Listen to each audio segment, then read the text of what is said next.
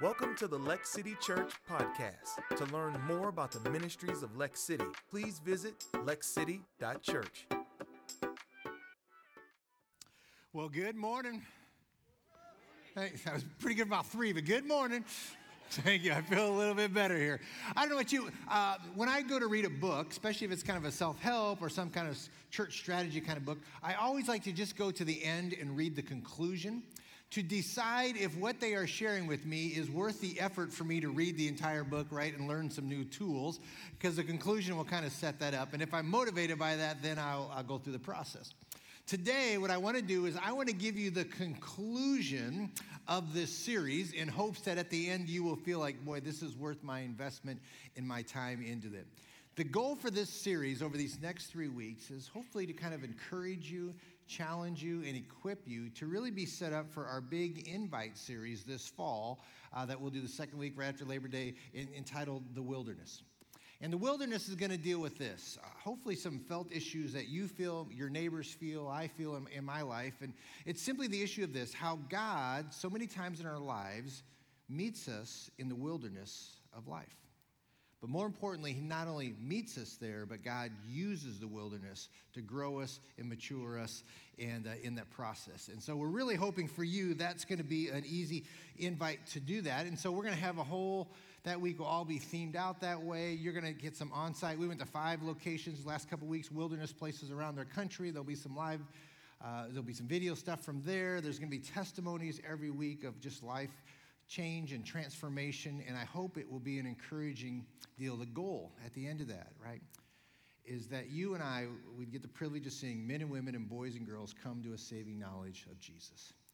The goal would be that we could create an environment that you felt comfortable, I felt comfortable invite some of our folks and they would meet God in a new and a fresh way. And so I hope you feel like if that's the end goal, if we can get there, then what we're going to be doing these three weeks is certainly worth that kind of investment into that. And so what we want to talk about, three weeks kind of preparing for that, is I want to remind you again of your calling. As a follower of Christ, this is what it means in, in your life. Now, sometimes when we hear that word calling, it has this hyper spiritual, really churchy uh, connotation of what all that means. Webster de- uh, definition, I think, just gave it the most simplistic one for me. It simply said this that I thought was helpful calling, a strong inner impulse towards a particular course of action, especially when accompanied by conviction of divine influence, right? A conviction of divine influence. That certainly was the case when Jesus was walking along the shores of Galilee and he calls, gives a calling upon his disciples to follow him in that moment. You may be familiar with it. Matthew chapter 4, verse 19, a familiar verse. And Jesus called out and said, Come along with me, and I will show you how to fish for the souls of men. Follow me, and I will make you what? Fishers of men. And I love that from the very beginning. That the calling of God on your life and my life always involves people. It's always related to people and it's the impact of people. That's the very essence of the gospel, right? It's God's love story to the world where He says, I will give the most important thing to me in my life. I will give my son that you might have a relationship with me, that He would come to redeem the lost. And so, what I want to remind you today is that this fall, for us as a church family, is critical significant few months as we kick off the school year, we kick off all the events that are happening here, because it's critical for the, literally the hundreds of people that you and I have in our spheres of influence that we encounter every week. This fall has a chance to have significant impact on them. It's significant in the life of our church family as we together kind of fulfill what God has called us to do corporately. It's significant for you as an individual because, listen, if you can fulfill this calling on your life and live it out, it will become one of the greatest sources of joy and fulfillment and purpose in your life. That we are called to fish for the souls of men. And so, to help equip you and encourage you and challenge you in these things, with the next three weeks, what I want to do is give you three habits, three habits of highly contagious Christians. If you look at people who, like, man, this person has a purpose, they're on fire, these are probably three habits that you're going to see in their life uh, that are consistent there. So let me give you today, we're going to look at habit number one. And it's habit number one is simply this highly contagious Christians develop significant relationships with people who are far from God. Simple but profound. So if you got your Bibles, let's go to the book of Acts, chapter 16. We've been in the book of Acts all summer, and uh, we're going to knock it out and continue on there a little bit more. If you got your phones, you go to lexcity.info, and all the sermon notes are there. You can follow along with us as we go. Acts chapter 16. As you're turning there, let me remind you again how influence works in the context of relationships with one another. You're probably like me. I get these emails from complete strangers who I, it's amazing. Out of the goodness of their hearts, they want me to be financially wealthy and, and, secure. It's a wonder. Uh, it's a prince in Africa. He's great, and he has given me this opportunity to invest in this stock that will, of course, bring me great riches. I'm so blessed that out of all the people, he found me. Do you invest? Do you send your uh, your router number there? Yeah, some of us, yeah. And uh, ladies, you're in the mall, and the lady comes up and says, "Oh dear." I have the perfect man for you. My son, he still lives in our basement. He's 37. I think you would be a great mix. Uh, could I get your phone number and set you up on a date? Ladies, you probably, no, you probably run a little bit from that because here's what I'm reminded. Most of the times, we seldom take significant advice and influence from complete strangers, especially when it deals with area of our finances, our relationships, our, our futures. We tend to never put our trust in the hands of somebody that we don't know at all. Why the principle, right? Friends influence friends in the context of those. And it's true in general in, in those kind of silly examples, but isn't it even more true on probably things that are e- of deeper significance? Eternity, how we think about God. Friends are the ones who influence friends. If we're going to be reach the world for Christ, they're not going to be reached probably by strangers. It's going to be the same thing as the creepy person at the mall or the email that keeps coming because there's so many questions, right? Most of the folks, most of our stories, there are exceptions, but most of us haven't been.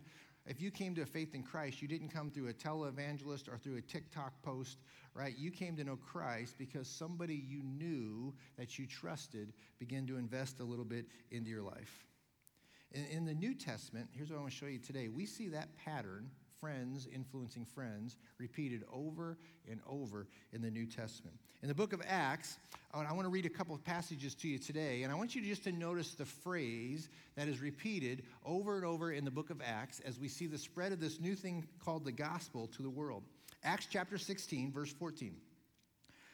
One who heard us was a woman named Lydia, and from the city of Thyatira, a seller of purple goods who was a worshiper of God, and the Lord opened her heart to pay attention to what was said by Paul. And after she was baptized, and her household as well, she urged us, saying, If you have judged me to be faithful to the Lord, come to my house and stay. And she prevailed upon us. Go a little bit farther in that same chapter, verse 31, familiar with the story of Paul and Silas who find themselves in prison. And if you might remember in this story, God provides through a divine miracle, the earth shakes the doors swing open, their chains are broken free from them, and they have every opportunity to escape.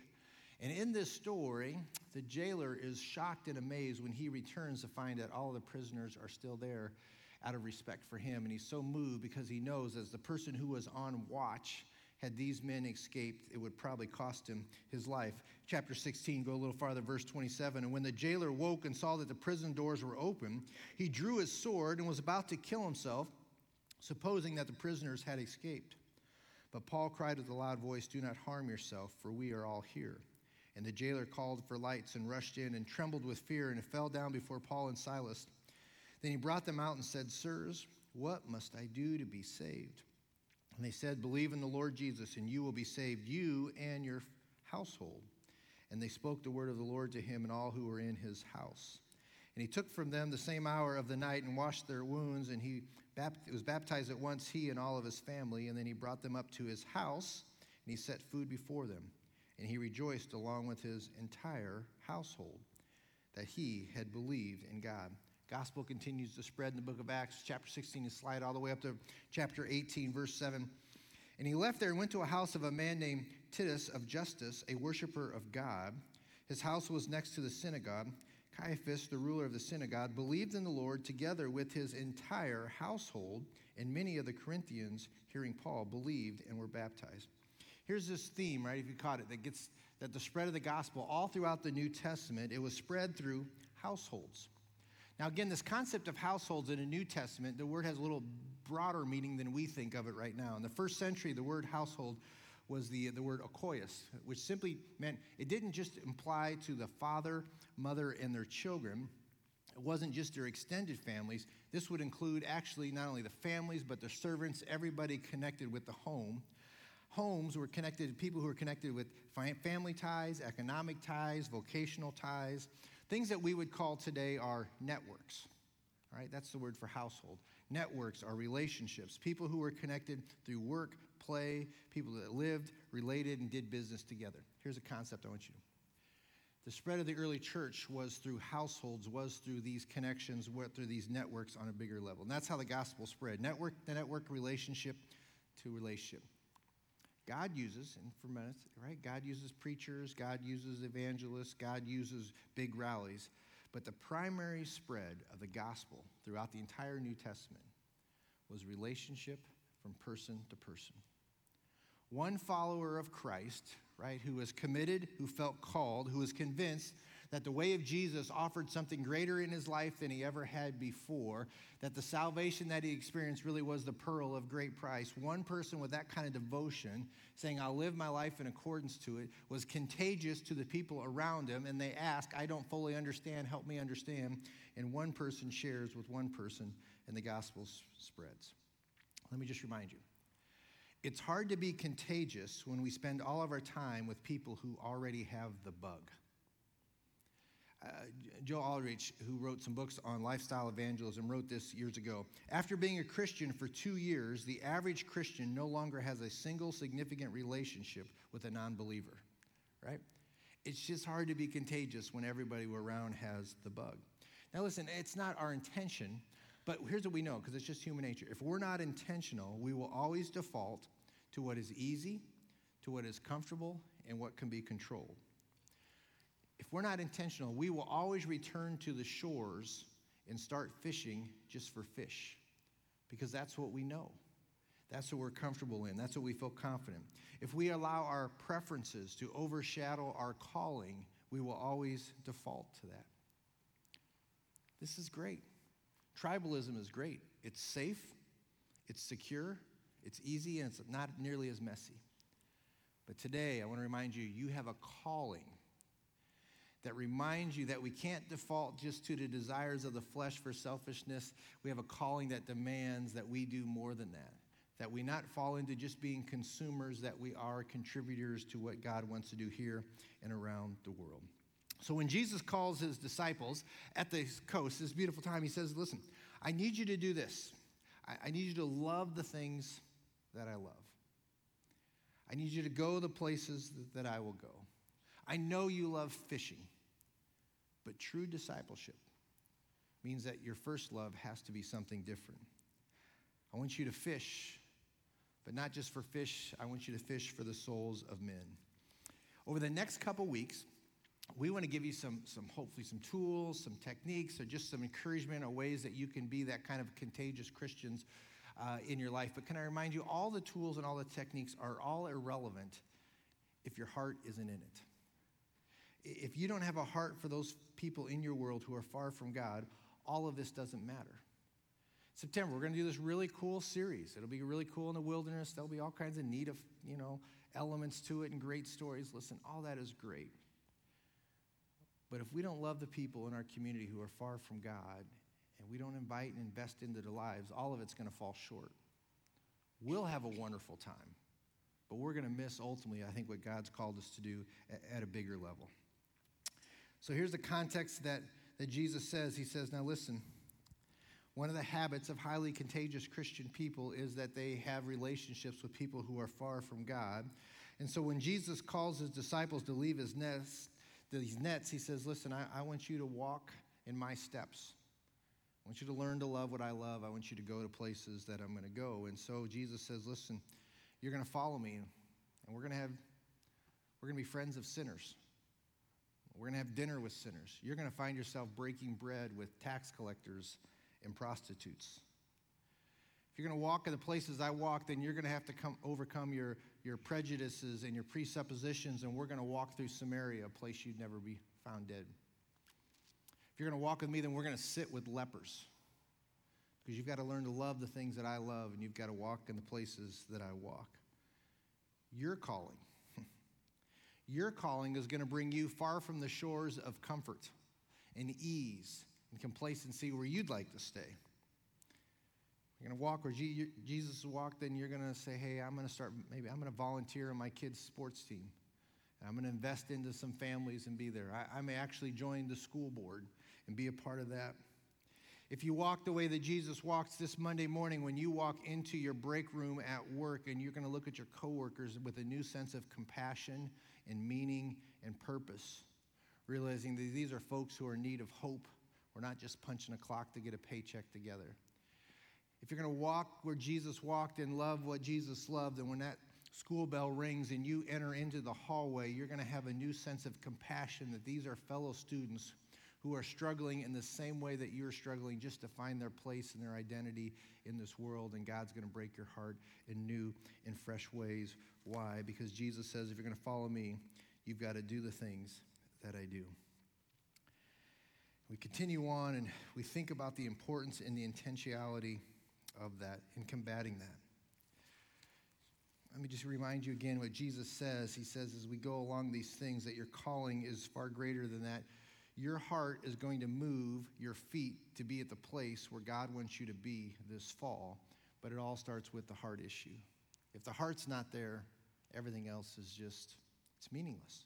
It's just ritualistic following a thing to check off my guilt over these kind of things. So God says it begins there with the heart. Isaiah 52, verse 7 says, How beautiful upon the mountains are the feet of him who brings good news who publishes peace, who brings the good news of happiness, who publishes salvation, says to Zion, Your God reigns. How beautiful are the feet. And Jesus says, Listen, just follow me. Walk where I walk, and it will change your perspective. It was on one of those days that Jesus walked into the home of one of the Pharisees.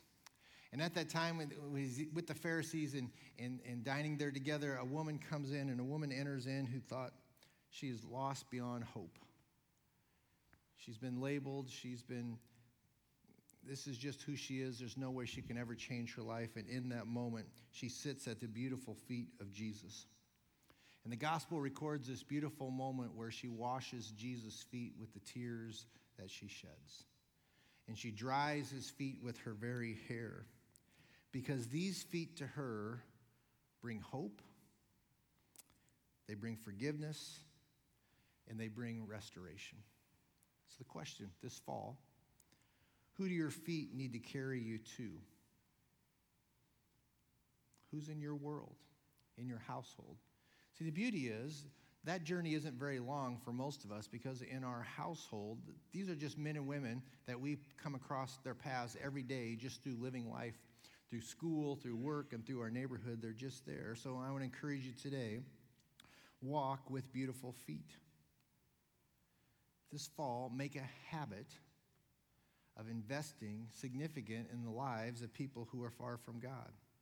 See, our community won't be changed by some big massive program. It's going to be changed by simply households of influence, one person at a time. And every day that we follow these habits, it reinforces our calling because, as you know, your direction, not your intention, determines your destination right? It's the habits that you have that determines where you're going to be at the end of this year as we go. So, as we jump into that, let me just quickly today, let me give you five missional habits that will make you contagious. If you want to know how do I have influence, how can I be that kind of person? Five things. Number one, just easy ones. Bless three people each day or each week. God, somewhere in this week, God, help me to find three, three people I can bless. You're at lunchroom, sitting at a lunch table. Listen, how about you find the one person one time in the week that always ends up sitting alone. Go sit with somebody out of your own comfort or in the break room that's there. When you're rolling into Meijers and you got 27 items and the person behind you only has three items, go ahead, check out. It just builds in you a habit of thinking about how you can bless other things. Your teachers, bless their hearts, give them a gift card this year and just say, hey, thanks for putting up with my child. It's such a gift that you will do that, right? Volunteer at your church. Bless three people each week. Three people. Number two, bless text three people each week. All right? We all write text, but find text that we can be a blessing to someone. Write a text of hope, of encouragement, of thanks. My wife is fantastic at this. And many of you have received wonderful, just encouragement. Why? It's just a blessing of text that comes. So thank your kid's coach for putting up with your child and helping them grow and, and mature in these ways. Tough day at the office, shoot that coworker and say, hey, thanks for being on the team. Glad we're here to battle through this thing together as we go. You got a friend? Shoot a text, hey, just want to let you know I value you. Thanks for being a part of my life. You're such a blessing to me, right? Social media, just comment something kind and gracious. Appreciate you. So excited for you celebrate people, right? So bless three, three people uh, each week with that. Number two, or three, engage in three meaningful conversations each week. We have lots of conversations, but just next week we'll talk a little bit more about this, but make it a meaningful one. How do you do that? Let me give you four quick, easy things. Number one, don't get so excited about your next thought.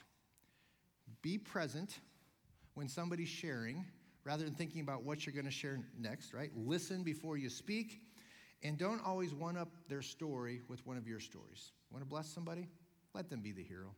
I know you had a better vacation. I know your kids are smarter than theirs. I know all these things, right? Just let them, don't try to one up them. Just engage, celebrate them. Number two, ask good questions and show genuine curiosity.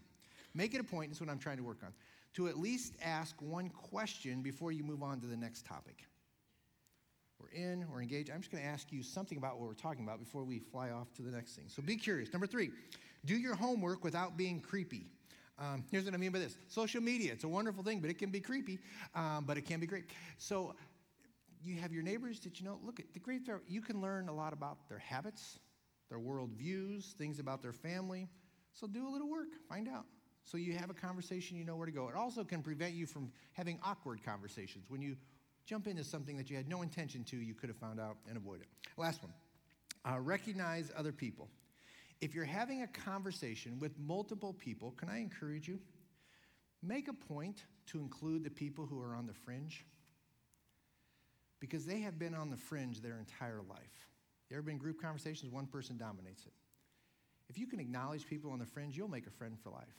Why? You just see them, you acknowledge them different ways. Uh, Next week, we're going to talk a little bit about how we turn these conversations, habits of highly contagious people, they're able to turn conversations towards spiritual things. We're going to give you some ways to be able to do that a little better. Number four, real quickly, spend one significant moment each week listening to the Holy Spirit. Want to be contagious? Develop the habit of silence. It's during these times of silence, right, that God, the Holy Spirit, has the ability to speak to your heart about people who are in your household, about your neighbors that are there. So when you're walking around your block, walking your dog, rather than always having stuff going on in your head, take some moments of silence. Let God speak to you about that neighbor and that neighbor and whatever God wants to lay on your heart. I swim laps, and so I bought this last year. I bought one of these uh, swimming uh, snorkels. I, I, look ridiculous. That's why I swim late at night, so it's the most ridiculous thing you ever seen in your life. But here's the great part for 45 minutes, you're under the water in silence. Just you and your thoughts. For me, that's helpful. Where are you developing habits that creates silence in your life so the Lord can speak. Number five, uh, pray for your household, broad terms, right? Weekly. When we were in uh, India just about uh, less than a year ago, we got a chance to go to uh, Mother Teresa's center, great woman of prayer. Here was one of her prayers. I used to pray that God would feed the hungry or do this or that, but now I pray that He will guide me to do whatever I'm supposed to do and what I can do. I used to pray for answers, but now I'm praying for strength. I used to believe that prayer changes things, but now I know that prayer changes us and we change things. Just weekly, God, give me a heart for the people around me. God, help me to know where you want me to be. God, change me so I can change things. Habits of highly contagious Christians, habits that draw people who are far from God.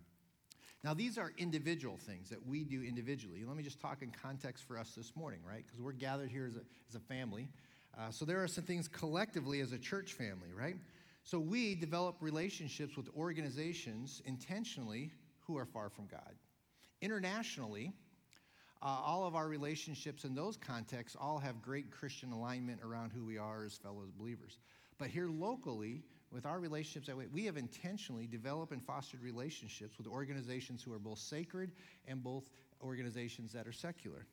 That's what made last week so fantastic with Lansdowne Elementary. It was so significant because why? It helps fulfill our vision or our mission, right? To know, follow, and share Jesus. It's a wonderful chance for us to do that. Because this is the calling for us as individuals, and it's a calling for us as the bride of Christ. What God wants us to do. When we fulfill our calling as individuals, right, and we invest and invite, it becomes really critical that we together collectively fulfill our calling as the bride of Christ. That together we create these things. So in this series, so I'll just give an example as we close. So I knew this series coming. So I've got a gentleman last week I invited to come uh, to come in for the wilderness series. Now listen, when he comes and steps into our doors, then we have the privilege and the calling and the responsibility to serve him, to share the gospel with him, and to disciple him. Right? That's what we're all about to do. But that can only happen if we collectively are fulfilling what God wants us to do together.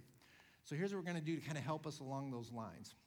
The next three weeks, right after service, right when we're done here, you're going to head out the door. You saw it when you came in. We've got a ministry fair that's got places for you to volunteer, it's got places for you to be involved in groups, to just say, listen, part of what we do collectively to know, follow, and share Jesus together is being engaged and involved with the things that we've got. Two great ways to do that through serving and through being involved in community. They're both so important. And then I got to wrap up.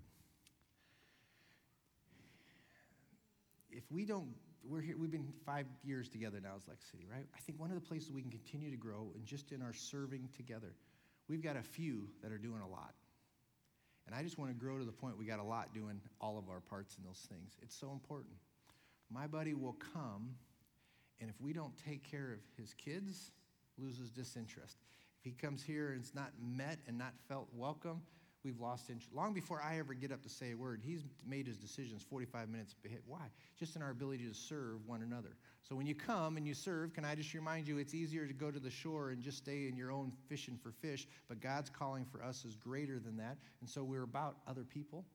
Serve. Find some ways to get involved this fall. A great way to do that. Second one is just in groups and community. What we do here is fantastic, but if you want to grow in your faith, you want to get discipled in your faith, you want to interact more personally with the things that we talk about, groups are the way to do it. So I encourage you, get involved in community. If you're involved in a group and it's a little stale, find another group. Get going. I've, we've got people who want to be, are going to want to come and get connected and, and, say, hey, here's a place for you to grow, go closer to them. Some of you are watching online, just encourage you. Listen, help fulfill your calling and ours collectively. This fall may be the time for you to come back and re engage on a more regular ways because why? What we're fighting for is greater than ourselves. Habits of highly contagious people. Number one is we just develop relationships with people who are far from God. We serve them, we care for them, and then we provide for them a place to get involved in community. And so here's a little bit about our groups and why they're so important to our vision. Thank you for listening to the Lex City Church podcast. If you would like to support ministries of Lex City, visit lexcity.church/give. Please subscribe and follow us on social media at Lex City Church for more encouraging teachings and content.